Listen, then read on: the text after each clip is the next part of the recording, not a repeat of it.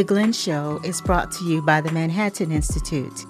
Please consider becoming a paid subscriber at glennloury.substack.com. As a subscriber, you will receive new episodes on Mondays instead of Fridays and get access to exclusive content, ticket pre-sales to live events, monthly Q&As with Glenn Loury and John McWhorter, and other benefits. Your contribution will also help to fund grassroots initiatives that empower Black development across the country as we donate 10% of our profits to the Woodson Center. Thank you.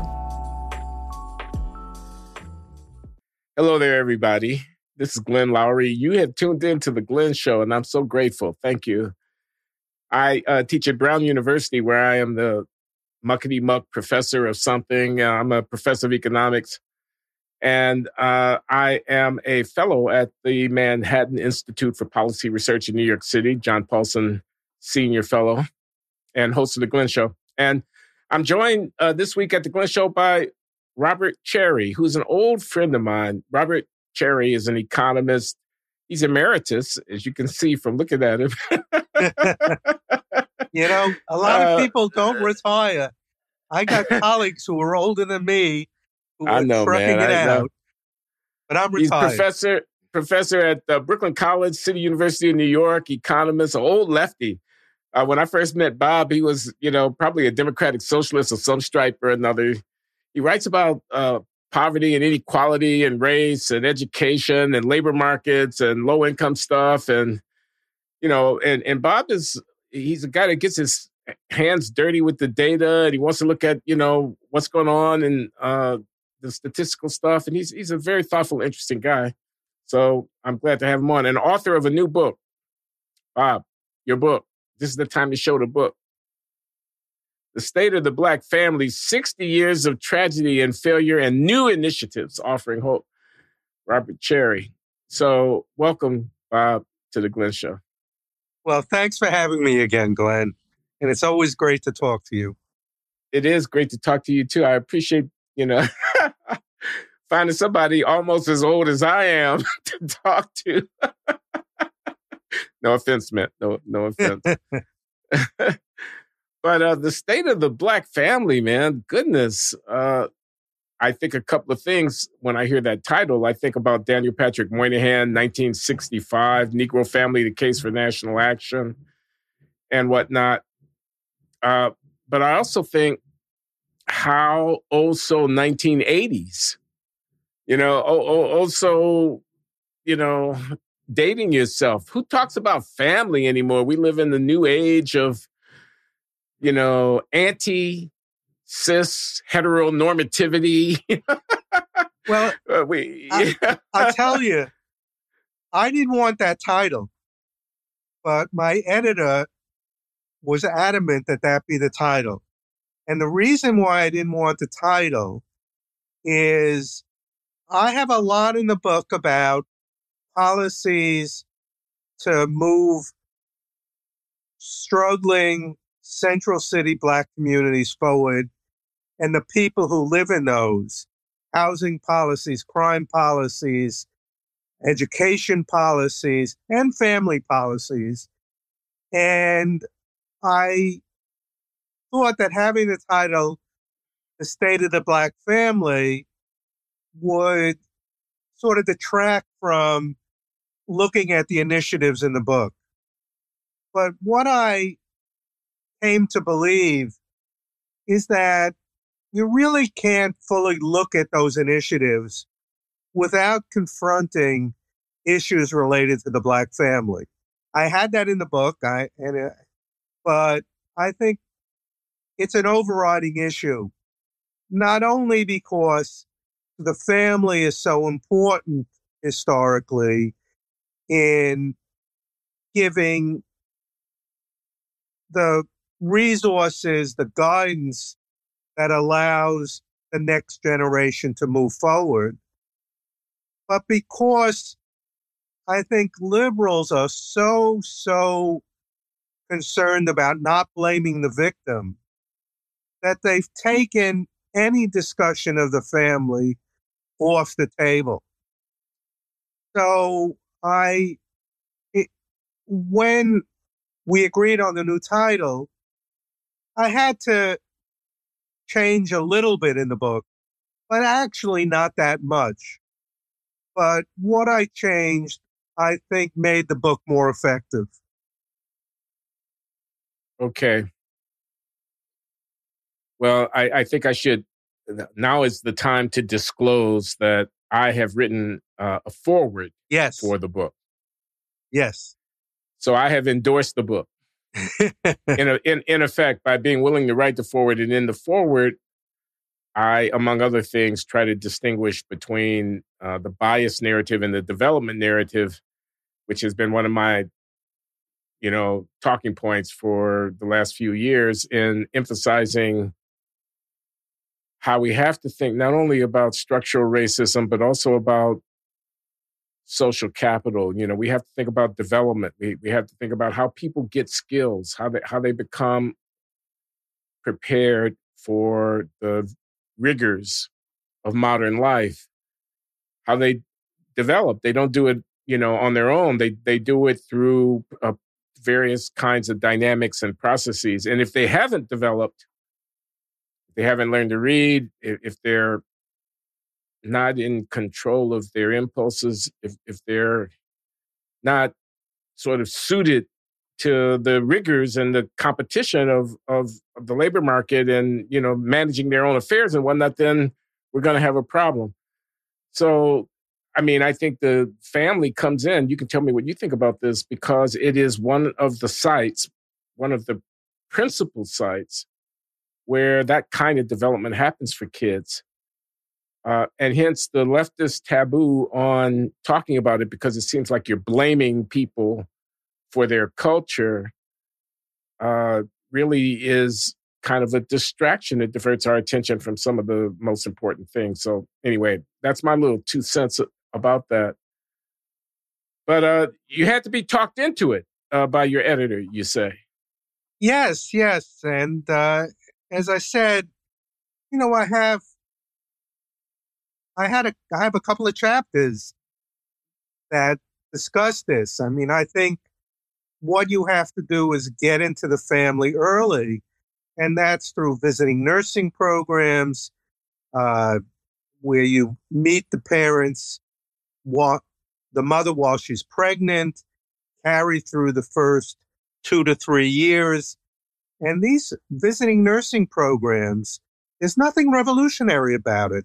Bill de Blasio in New York City uh, was an advocate and put money into it. Not that much, but there's nothing revolutionary about going into the family. Those women appreciate the resources they get because it doesn't only help them in their mothering, but often these visiting nurses give them help in making decisions about their own lives. I mean, after all, it's still about a quarter of Black children are born to unwed mothers who are younger than 24. So it's not teenagers anymore, but it's still young mothers who often don't have any sort of guidance from their own upbringing that can lead them to do these things. And then there are visiting programs that help the kids get ready for school. Um, but these programs get into the family. They're not like universal uh, pre K, which is meant to be a substitute for the family. That's the liberal view. We can substitute through resources, etc., the family. And one of the things that is most upsetting is that liberals have basically given up on changing the dynamics where you have so many young black kids uh, failing in school early. You know, being maybe 25% of Central City black kids are at grade level in the fourth grade in reading and math and they've just given up on what to do. Uh, I had an article recently on that. Yeah. Yeah, no, I, I only interrupt you because so much information is flowing and I want to try to keep Yeah. track of it. So, the black family. So, I want to talk about race. Why is it the black family? So, um, getting into the family as opposed to getting around the family. That's right. You say you say liberals want to substitute for the family, but the programs you're interested in get into the family. So, um, I want you to develop that to develop that Okay. and and on giving up. So, I mean, and I I agree. I, I mean, that's why I wrote a foreword for your book. I mean, the challenge for us is to actually confront and reverse the deficits that are at hand, not not to kind of paper them over, which indirectly reveals a lack of confidence in us that we can actually, you know, get to a different place. So can can you address? I mean, so that was three things. That was race, why the black family. That was uh, getting around the family versus getting into the family, uh, and then that was you know who really does believe in the capacities of black people, the the the ones who you know have in effect given up, or the ones who want to get their hands dirty trying to do something about it. Well, you know, the first point, which I didn't get into, is why the black family. Right. And I think it's it's a black box in a lot of ways in that no, you just you know, why is it clearly something happened in the 60s that reversed because up until the 60s, you know, black marriage rates, children born to married couples, was not very different than white numbers. So this is not a legacy of slavery. It's not something that's because of poverty, because certainly in the 40s and 50s, black families were incredibly poor. Uh, so Let me just mention, Yeah. Bob. Excuse me for interrupting. Excuse me. I want you to go on. Herbert Gutman, "The Black Family in Slavery and Freedom." That's the book. yes, that people need to consult. This is a social historian. The book is published in the 1980s, if I'm not mistaken, but it is it nails this point that you were talking about. If you look from emancipation into the depression, what you see is a lot of coherence, a lot of low uh, out of wedlock birth rates, high marital rates, and stuff like that. It's only post 1960, 1965, when Moynihan became started to become aware that you begin to see the kind of things that we're talking about, or at least post World War II. So that's a really important point. But go ahead. right. Uh, you know, it's because, well, so, you know, there's one theory that the welfare system is the culprit. Right. That is, it, you could get welfare if you weren't married. And so you have this, the real increase was in the 70s and the 80s in the rate of illegitimacy. Uh, when Moynihan wrote it was, you know, 25% of black children were born out of wedlock. And by the time you get to 2000, it's at 68 to 70%. And it sort of stayed there since. So something happened in, and, and even in the 90s, it had already been up high. So it's really in the 70s and the 80s. And one argument is that welfare reform released black men from responsibility and, in fact, made it costly because if they married, you wouldn't get all these benefits. The other argument is unemployment. And uh, that was something uh, William Julius Wilson wrote about in the 1980s the lack of employable black men. So I think, you know, both of those things are there. But for me, it it's the kind of victimization theories that have sort of undercut a certain amount of initiative, particularly among black men. Black women have been very successful, particularly since welfare reform in the 19, 1990s.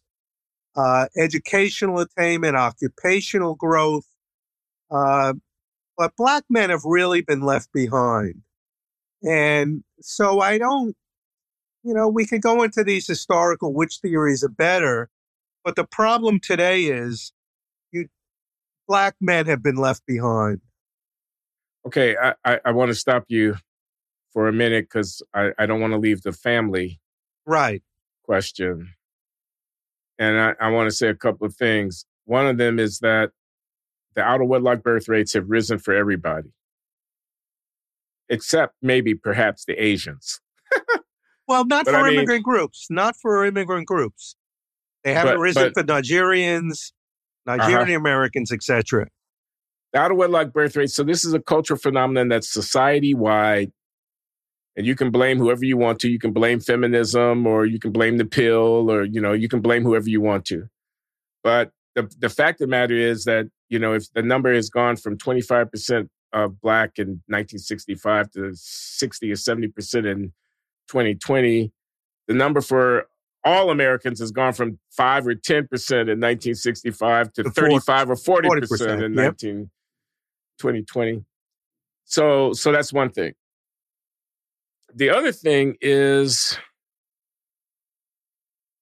we're talking about marriage and childbearing. You use the word illegitimacy, which is a normative judgment, it's a value judgment. And we're talking about race. So we're talking about how do men and women get together, reproduce? What's the nature of their intimate life? Uh, what's their connection to their children? So it's gut level, very intimate stuff. And uh, it's very easy to, to demonize it and to weaponize it and to politicize it. So, you know, did welfare, which is, you know, a big social program about how you take care of poor people, cause the black family to fall apart? That's one of the propositions. And then clearly that is every bit as much an ideological yes claim as it is a scientific claim. You know, so how, how do you situate yourself within this? I mean, the reason that people would would not take seriously the black family is that they see it as a very old fashioned conservative, uh, you know, apple pie, middle America, you know, and, and it gets around the real Let issue. Me... And the real issue is money. The real issue is power. The, the real issue is stratification and wealth so on. Excuse me. But you see what I'm getting at. No, no, but well, it's one of the reasons I was reluctant to put so centrally the family with the title. Because as I've described, while I certainly think the idea would be increased marriage rates, and I think adolescents should be encouraged to understand, you know, this the success sequence of you first finish school, you get a job, you get married, and then you have kids. You know, that should be an important thing that is encouraged in adolescence, in high schools, and so on. But the reality is, as you mentioned, this is not simply Black America. It's becoming much more widespread that you have low marriage rates and out of wedlock births. So, as you notice, the things that I mentioned had nothing to do with encouraging marriage. There is stuff in the book, and I've I've actually published stuff about uh, changing taxes, uh, tax programs that discourage marriage, and so forth. But I think we have to get resources in an effective way to single parents so that their kids can strive. I, you just can't, while it's clear that the two parent family is a road, much easier road to success than the road that single parents have to travel. The reality is they're single parents, and these are women who have a lot of balls to juggle their work, schooling for younger. I'm talking about these younger mothers. They have work, they have schooling, they have social relations. They got a lot of things, and we have to find ways to help them and not simply say, well, you know, you should find a man and get married. Uh, I, I have things about fatherhood programs and so on in the book, but I, I don't want to get off track too much from saying this is the reality.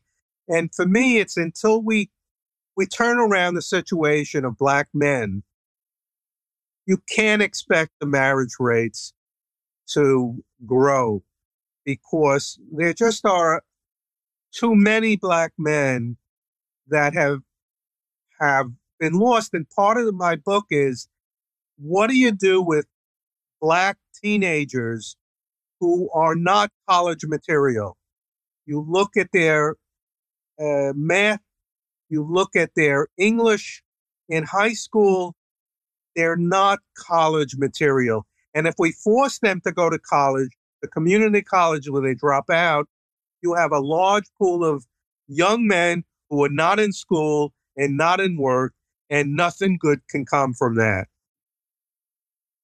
Okay, uh, let's let's review the bidding here a little bit. You ended there with black men, and what about their educational development? But you started with mothers and families. Yes, and and how we had to help them. You mentioned marriage. You you don't necessarily think it's a panacea, but you do think there's a definite I don't correlation think it's a reality. the data. It would. It might be a panacea, but it's just not a reality.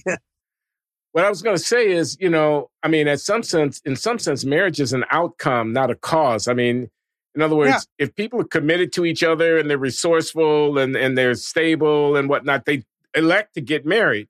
And the fact that their marriage didn't cause their lives to be uh, well ordered, it was in fact the other way around that, you know, that the causality. No, no. Um, and the issue is the impact on children. So, what do you think about this hypothesis?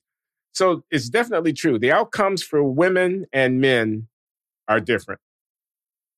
Women are doing better. And I'm talking about poor people, but I'm also talking about poor black people. But it's not only black people, but women are doing better. They they have, you know, they're not in jail. They're not the victims of violent crime to the same extent. They're completing school. They're overrepresented amongst those who are going to college and whatnot, including blacks in the historic black colleges. It's two thirds. Yes, two thirds of the students are female.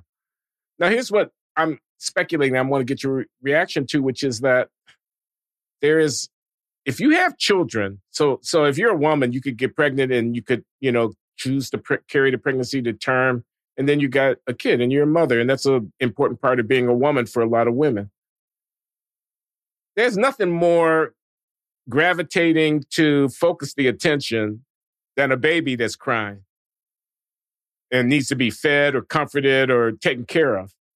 And that becomes a mission in life. And a mission in life is a very grounding thing. And it, you know, makes you think about the future. It, it makes you think about how you have responsibilities. And is it possible that the it, amongst the distressed population of marginalized, low income, minority, black, poor, the fact that women are on average doing better at various social outcomes than men is a reflection of the fact that it's women and not men who are responsible for the children who come into the world, and that those responsibilities focus their attention in ways that cause them to make choices in their lives that end up with them having better employment outcomes, better mental health outcomes, lower, etc. Well, what do you think about that? Well, I think it's you know there's a family dynamics uh, in the black community where many of these young mothers sequentially have partners and give birth. So you have kids in a lot of families where some of the children are from former relationships. And there's a lot of evidence that the men in the family, the new father, is much more focused on his own child than the child the mother brings to the relationship from former relationships. And particularly males, male children, I think get left behind if they're from the former relationship. You know, the mother is going to be closer to the daughter, uh, and the son, okay. And so I think in a lot of these situations, and they don't really have a father figure, they have a stepfather, but they don't they don't have the same thing as having the biological father being with them. So let I me just think, ask you, Bob, how, how many families this is the multiple partner paternity problem that you're talking about? How, how many families does this affect? I think it affects. Uh, it could affect close to half half. because, you know, these sequential relationships. I mean, there's some evidence that close to half the women have children with these sequential partners. Uh, it, it's a large number. Uh, but as I said, you, I think there's evidence that it is the male children that are most adversely affected about this dynamics. It's also what happens to male children is the violence in the community. That is, they have to feel that they have to be tough so that they don't get picked on. And, you know, they have dynamics that the that young girls they have different dynamics, but but the boys have dynamics that Yeah. lead them to have behavioral issues both in school and after school fights and so on that are much more prevalent about black. So so you really have a kind of gauntlet that young black men have to run. And too many of them that get to high school are just not educational material. And that's why in the book I have a lot have a couple of chapters on um, vocational training. And and many of these you know when when someone speaks about vocational training they think about plumbers and uh, carpenters. These are kids that don't have the the skills to become that they may not even have the skills to become uh, air, air conditioner repair men uh, as someone mentioned you need a 10th grade reading to do to go through the manuals uh, for these uh, more sophisticated uh, machines that have to be repaired. So they often start may have to start with pr- pretty low level certificate programs, which they can build on, and it could be the first time that they have a positive outcome in their educational experience when they complete a, a certificate program. And these certificates are stackable. So you get one, gets you a low level entry position, but then you pass the second certificate and you move up. Uh, the problem with this is no politician, no anti poverty organization is going to get uh, applause for getting kids into low level certificate programs. Now, if you can get them into carpenter programs, yeah, that'll be good. But these low level programs that unfortunately many of these kids have to start in have no uh, no upside politically uh, for for liberals. It's it's putting off for a generation the middle the strong middle class. So they'll they'll shove these kids into community colleges if possible.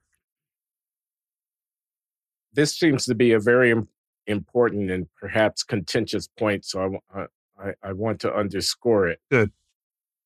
It starts with a recognition of the cognitive deficits of the target population. I, I'm sorry to put it so starkly, but you know that's what we're talking about: reading, writing, and arithmetic.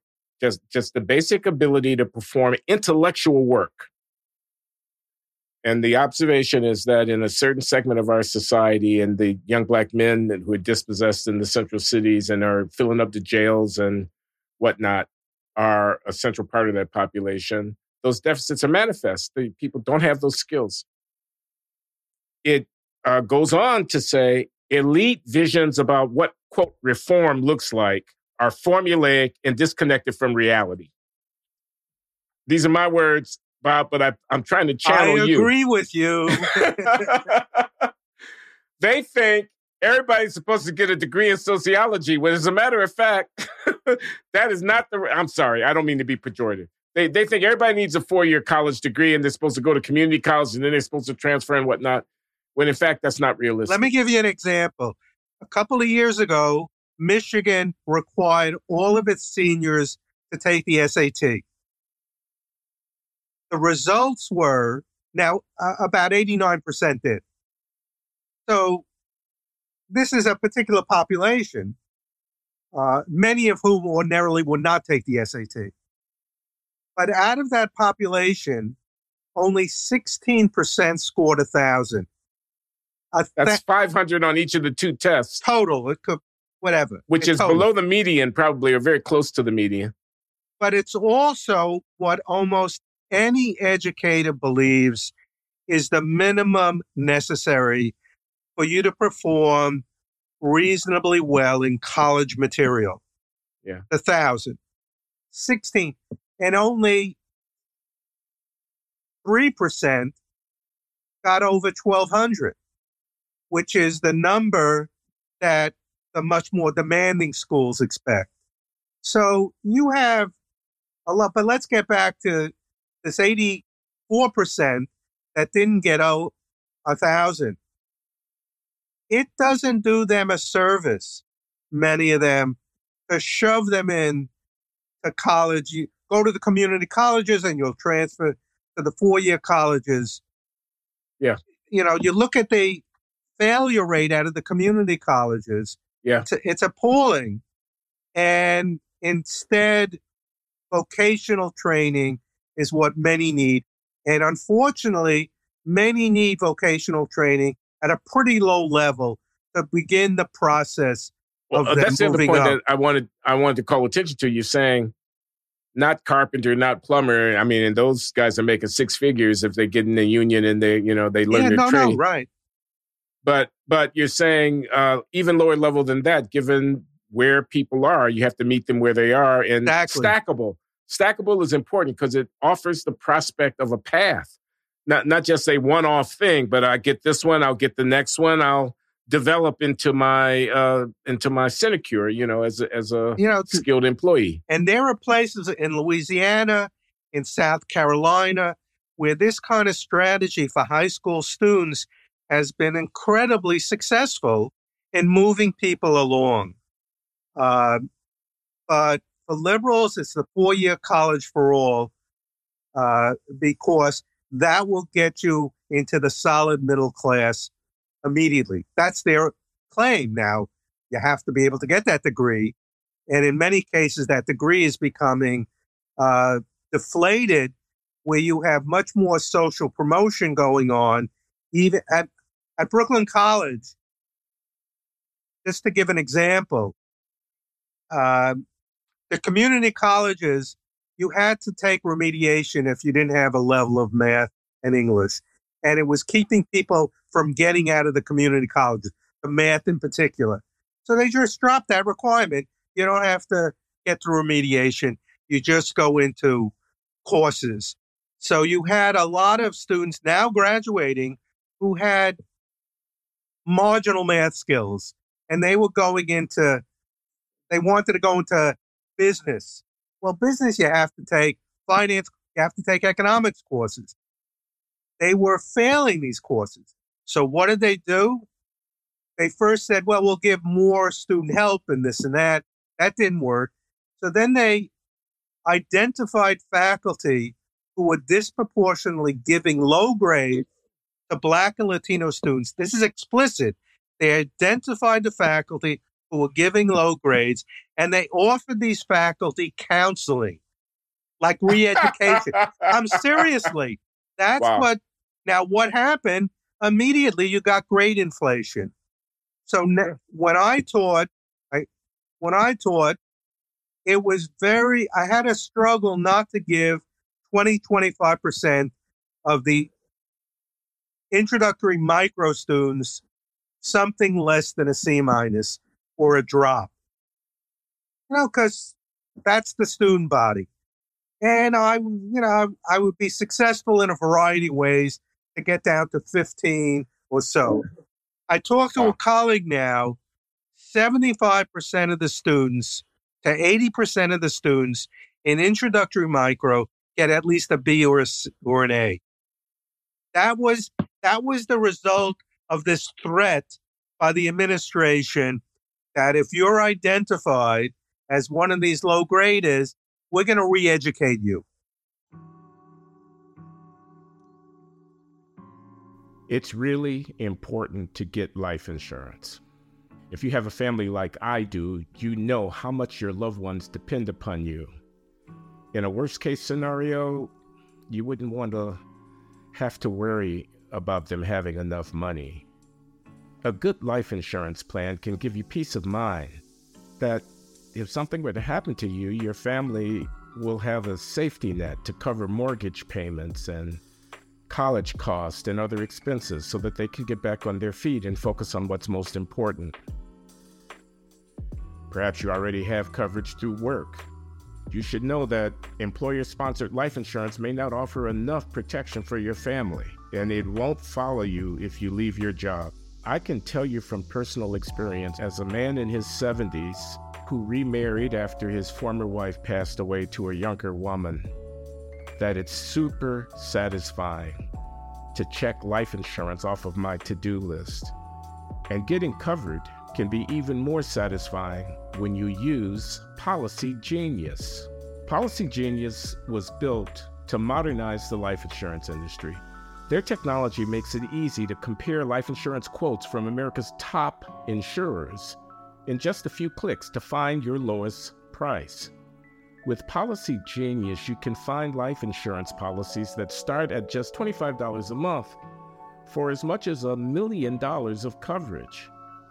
Some options offer coverage in as little as a week and avoid unnecessary medical exams.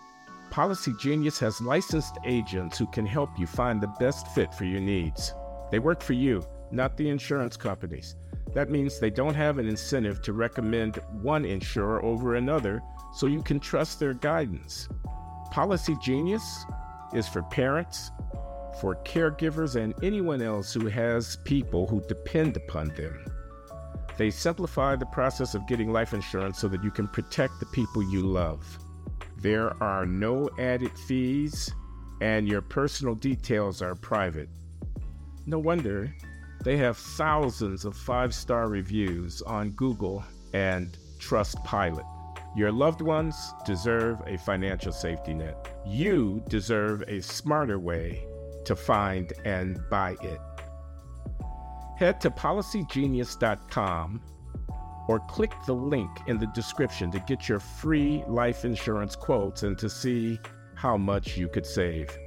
That's policygenius.com. But, uh, you know, I see the picture. You could write the novel.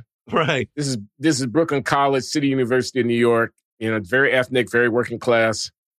Uh, Yes. who are the Who are the faculty? I'll bet you they're overly Jewish. I'll bet you they're uh, older.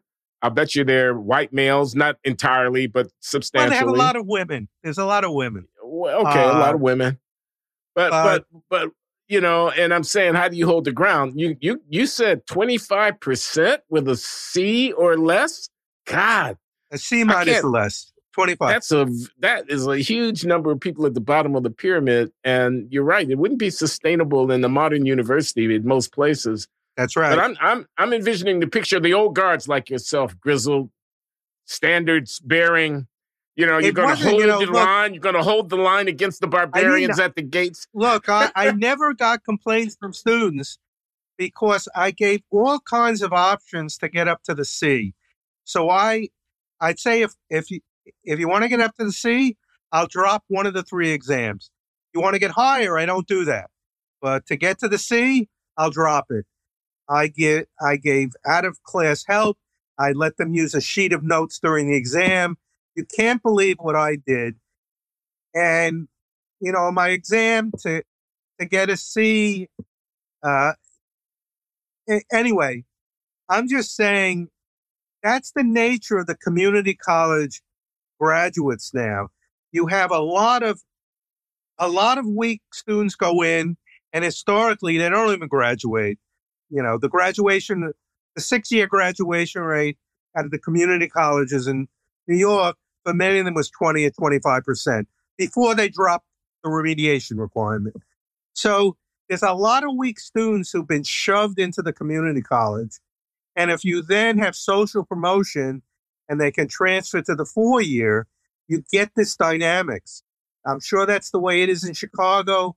That's the way it is in most large of the urban areas. They shove incredibly weak students into the community colleges, and then the community colleges are under pressure to have retention, high retention rates, etc. And they then move up to the four-year colleges because in urban areas they have very little occupational training. Even if they have occupational courses, they have links to the four-year, and they don't have links to jobs. That's the way it is in the CUNY. They have some occupational programs, but they're all linked to the four-year colleges because there's this obsession with four-year college for all. So, uh, okay, that's Robert Cherry on education. What about Robert Cherry on on uh, crime and criminal justice? Do you have anything to say about that? Well, look, I have and, a couple of chapters because yeah. crime is serious not simply because of the number of people who were killed. Overwhelmingly, black homicides perpetrated by black uh, criminals. Uh, so, but you have youth who live in those neighborhoods. And as I mentioned before, it leads them to become tough. For younger people, there's a certain amount of trauma living in neighborhoods where you hear gunshots, and that affects them. So that there's a wide sweep of how living in neighborhoods with high gun violence uh, affects people overall, youth overall. And so something has to be done about it. And I think, you know, there are a number of uh, people, Thomas Abt comes to mind in particular, who have this sort of targeted deterrence where police quickly are able to learn who are the most at risk kids. Yeah. And they can confront those kids and give them a choice of going into programs and we'll give you resources. Yeah. And they have meetings with them. They have meetings. They tell them, we know who you are. Yes. We know we know where you live. We know what you're doing. Well, they have the meetings with their family. Yeah. Often. To bring in the social reinforcement and uh, you got a choice. You can keep doing what you're doing, in which case there's one path, or you know, you can try to uh, straighten it out. Now the problem is, you now have a whole host of DAs who take away the stick. In other words, they're all in favor of the carrot.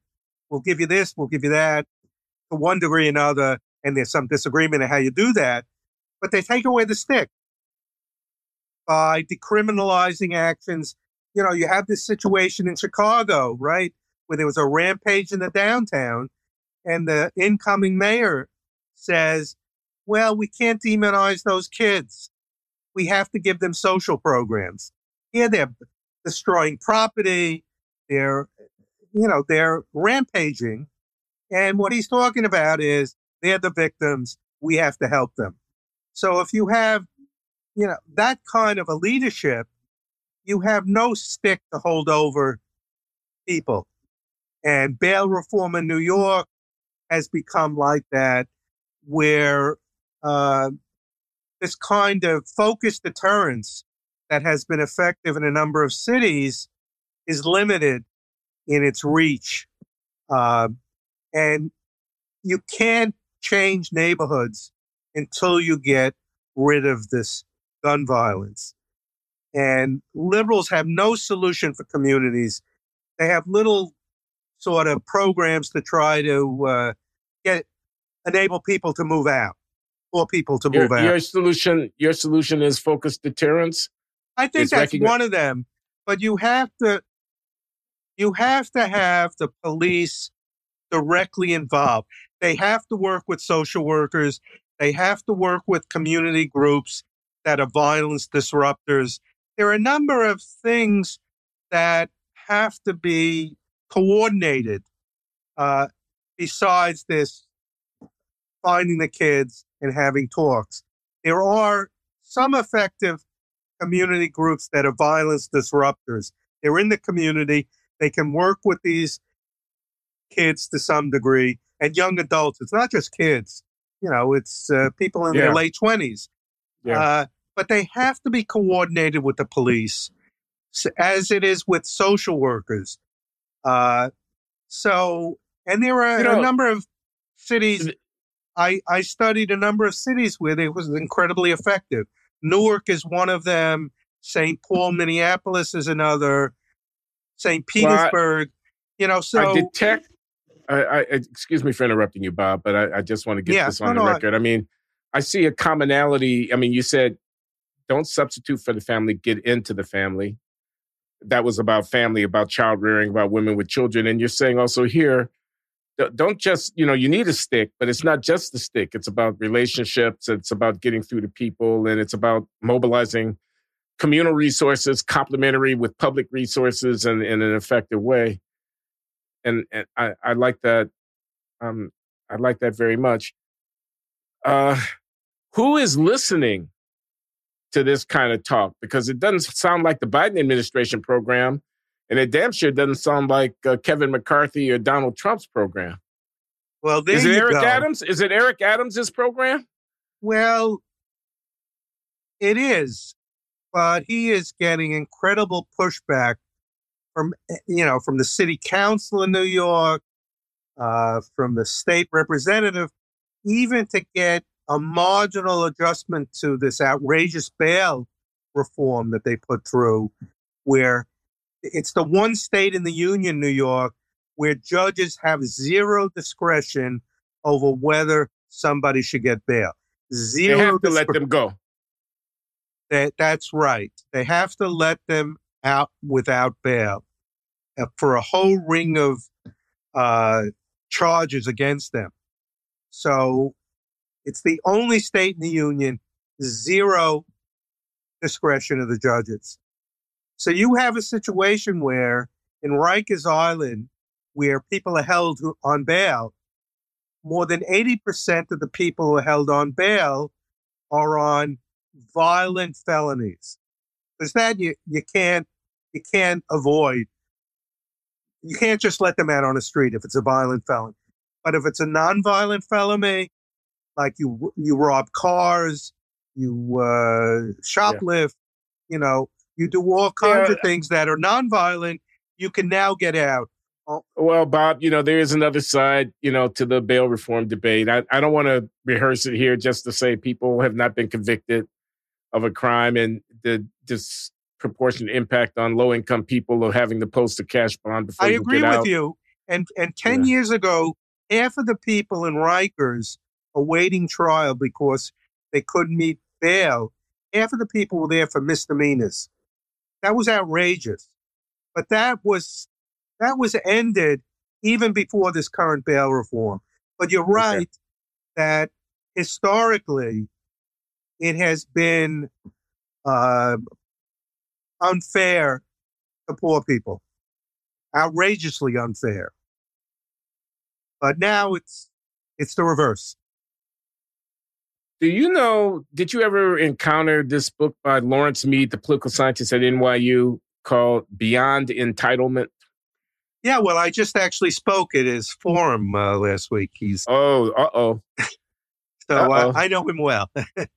I don't agree with he's he's gone off the deep edge on some. Yeah, things. on the immigration stuff and Yes. the American culture stuff. I agree. I agree. But the book, this book, very much resonates with what you're saying in my mind. I mean, in, the argument of the book was it used to be back in the 30s in the Roosevelt New Deal that the real issue was class struggle and getting social policy so that it redistributed income. And the issue was the redistribution of economic resources. Right. But here, and he's writing probably in the 1990s when this book is published, and I think he would still hold to that to this day. The issue has become shaping people so that they can function. Not not giving them pecuniary resources, although that might be part of the solution in the end of at the end of the day, but it's not the primary issue. The primary issue is governance, governing the poor, by which he means broadly having the kind of influence on their development that leads to good outcomes. No, he's written about that in terms of poor, that you just don't throw money, Right. but you That's what I try mean. to change behavior. Isn't that what you're saying? liberals are just vehemently against it. They want to just shove money, whether it's guaranteed income, whether it's reparations, w- where people don't have to change their behavior. They're upset that Republicans want to put some kind of work training requirement on food stamps or other uh, transfer payments that are given to adults who don't have uh, child dependents. Uh, and it's outrageous. You should. What's what's outrageous? What's outrageous? it's outrageous that liberals think that any type of requirement that uh, smacks of paternalism, that you're judging people behavior, that that's wrong, that we should just give them money with no strings attached. I think as as as Lawrence does, that one of the effective things that can be done, that's what was done with welfare reform in the 1990s. It was strings attached. You had to be in a either in a job or in a work related uh, educational program to get aid.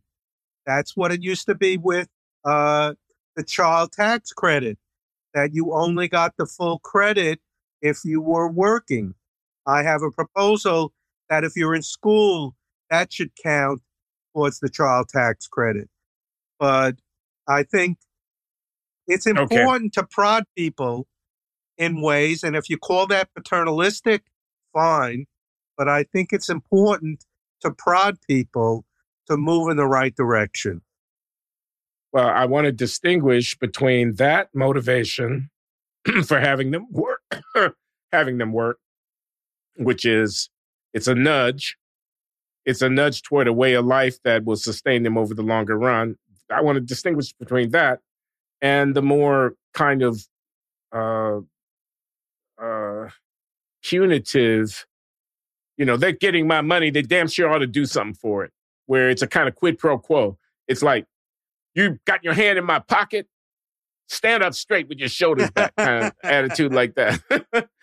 and I think when the liberals object to re- work requirement, it's the latter that they're objecting to. It's it's that you know it's it's a kind of retribution. You know, you're you're kind of like you know saying that they have to jump through a hoop in order to get help that everybody should be you know able to get if they need the help. Uh, but I mean, you're really saying, and I think this is the thing that people are, are not willing to defend. And if they were willing to be overt about it and defend it, they might be more successful at getting it through, which is not everybody is able to function. And we're trying to help people learn how to function in life, period. That, that people don't come into the world knowing how to take care of themselves. We're trying to help them complete their development. And that's the reason that we put structures on. You have a child, you have rules.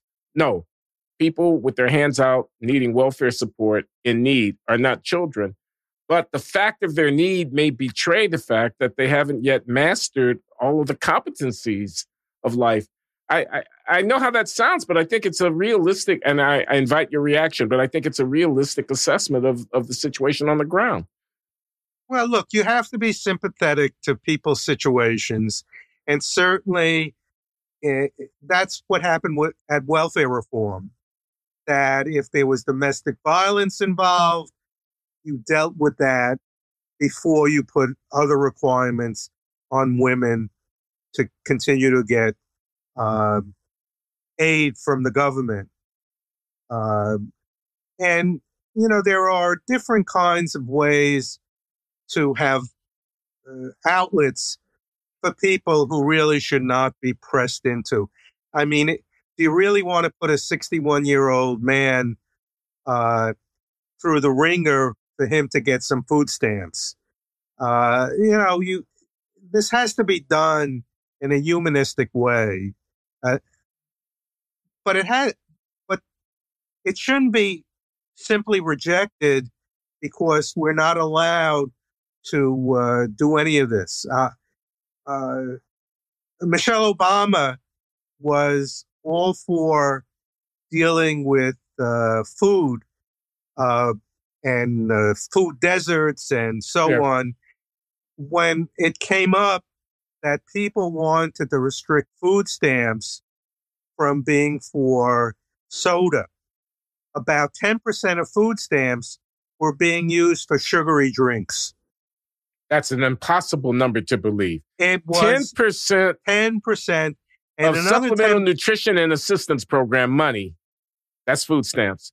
Used for sugary drink. 10%? That's what it was 10 years ago when this issue came up.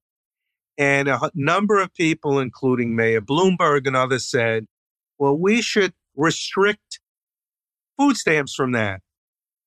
And liberals refused to support that. Michelle Obama refused to support because it's paternalistic. It's only forcing poor people.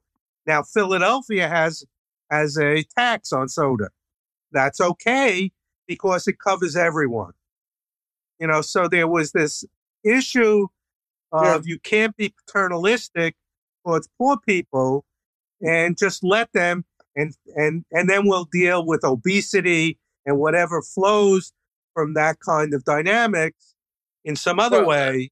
Let, let me say this, uh, Bob, because yeah. I think there's a counterpoint. The counterpoint is okay, if you're right, Loury and Cherry, and the problem is governance, it's helping people learn how to live, and they might need nudges or, you know, guidelines. Uh, then where do you get the standing to tell them how to live? Look, Who, I, who's in that position? Is their their pastor? Their their their personal advisor? I mean, is when does that become the political imperative? No, that's for the I, government. I agree, but I'm just saying liberals are firmly on one particular side, which then leads to we'll give you money, we'll give you this, no strings attached. We're not going to give you anything which requires you to change your behavior. And I think that extreme position is harmful and stands in the way. And it looks at, you know, like in Chicago, it looks at these kids rummaging, rampaging as victims. In New York, there's a whole argument that if 17 and 18 year olds are caught with guns, that they should not be prosecuted because they need them to survive in their neighborhoods. And these are the people who are for gun control and so on. But you get this concrete situation. In Philadelphia, it's a misdemeanor if you catch a 17 or 18 year old with a gun. It's a misdemeanor. So, you know, this idea that we have to look at them at vict- as victims and we don't have any sticks. We'll, we'll give some carrots, but we don't have any sticks because they're victims is harmful. But let me just, we got to be getting close to the end. Yeah, Let we are. say something about the book. Yeah, thank you. Know, you. The book has certainly has stuff about this. It has stuff about housing and how you can use housing to turn around these poor neighborhoods. Uh, but I think the real problem with the book is it smacks of incrementalism. That we can do this here, we can do that you know, moving kids from off the street into relatively low level certificate programs. That's real incrementalism for many people. you know, where you you have aspirations of changing society where black Americans are fully integrated into the middle class. What are you talking about? These certificate programs. That ain't going to do it. And there's a whole bunch of incrementalism in the book. And I appreciate the shortcomings in a larger aspirational world, the shortcomings of having these what seem like modest incremental adjustments you know having visiting nursing programs having uh, you know there's a whole bunch of that stuff in the book that moves people forward but but doesn't move them forward fast enough or high enough for many people and the other thing is i, I had this with uh, with Jason Riley. Uh, that there's such an antagonism towards any government programs among some conservatives. And there's yeah. good reason. That's why in the title there is Tragedies and Failures 60 Years of Tragedy and Failures. There's so many government programs that, however well intentioned, yeah. they just are failures. Some of these uh, you know, I, I just read a report on some of these anti-violence programs.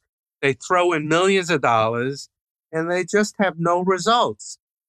So, so there's this reluctance to say that I've identified effective, good programs run by the government. Because once they're run by the government, they go into. Uh, so, I mean, I, I, am in a. It seems to me you're I'm in describing... a never, never world yeah, you're the, it's the moderates dilemma. The people on the left are disappointed that you're not recommending a systemic uh, overturn and a whole reordering. You're incremental. The people on the right are saying, well, I've seen the government try and I've seen it fail. We had a war on poverty. Poverty won. What are you talking about? It's the same old liberal stuff.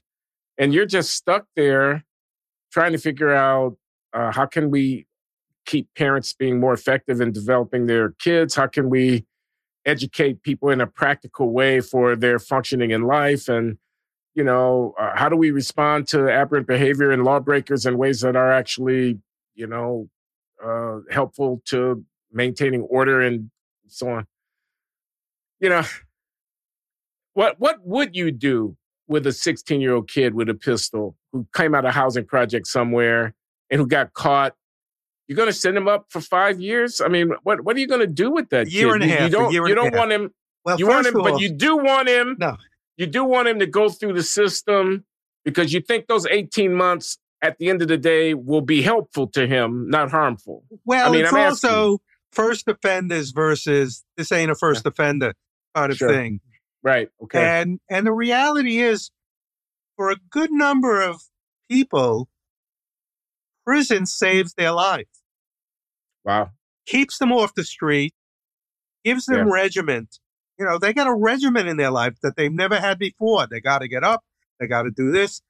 That makes them job ready. And increasingly. But you have to, don't you have to embed the prison within some broader framework? I'm not saying so we could send a lot of people to prison, but okay. this idea that prison is the end of the world yeah. is and there's a lot of educational programs. There's incredible incentives in prisons for these kids to get their GEDs. They get reduced sentencing and so on. And there's job training increasingly in prisons.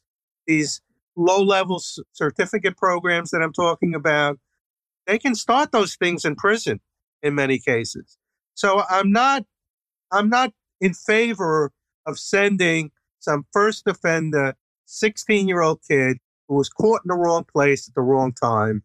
But if there's a 17 year old and this is the second time and he's got something else that, you know, we let him off on, you know, this may be a, a kind of kid who is going to be dead in three years in some bullshit stuff in the neighborhood. Okay, my guest at the Glenn Show this week has been Robert Cherry. He's emeritus professor of economics at Brooklyn College. His book, The State of the Black Family 60 Years of Tragedy and Failure, is out. And I recommend everybody. And initiatives offering hope. I left that part out. I beg your pardon. Very important. That's uh, what Bob's the book is all guy. about. And Bob's devoted his life to this kind of stuff, and people ought to check him out. So thanks, Bob. Well, thank you very much.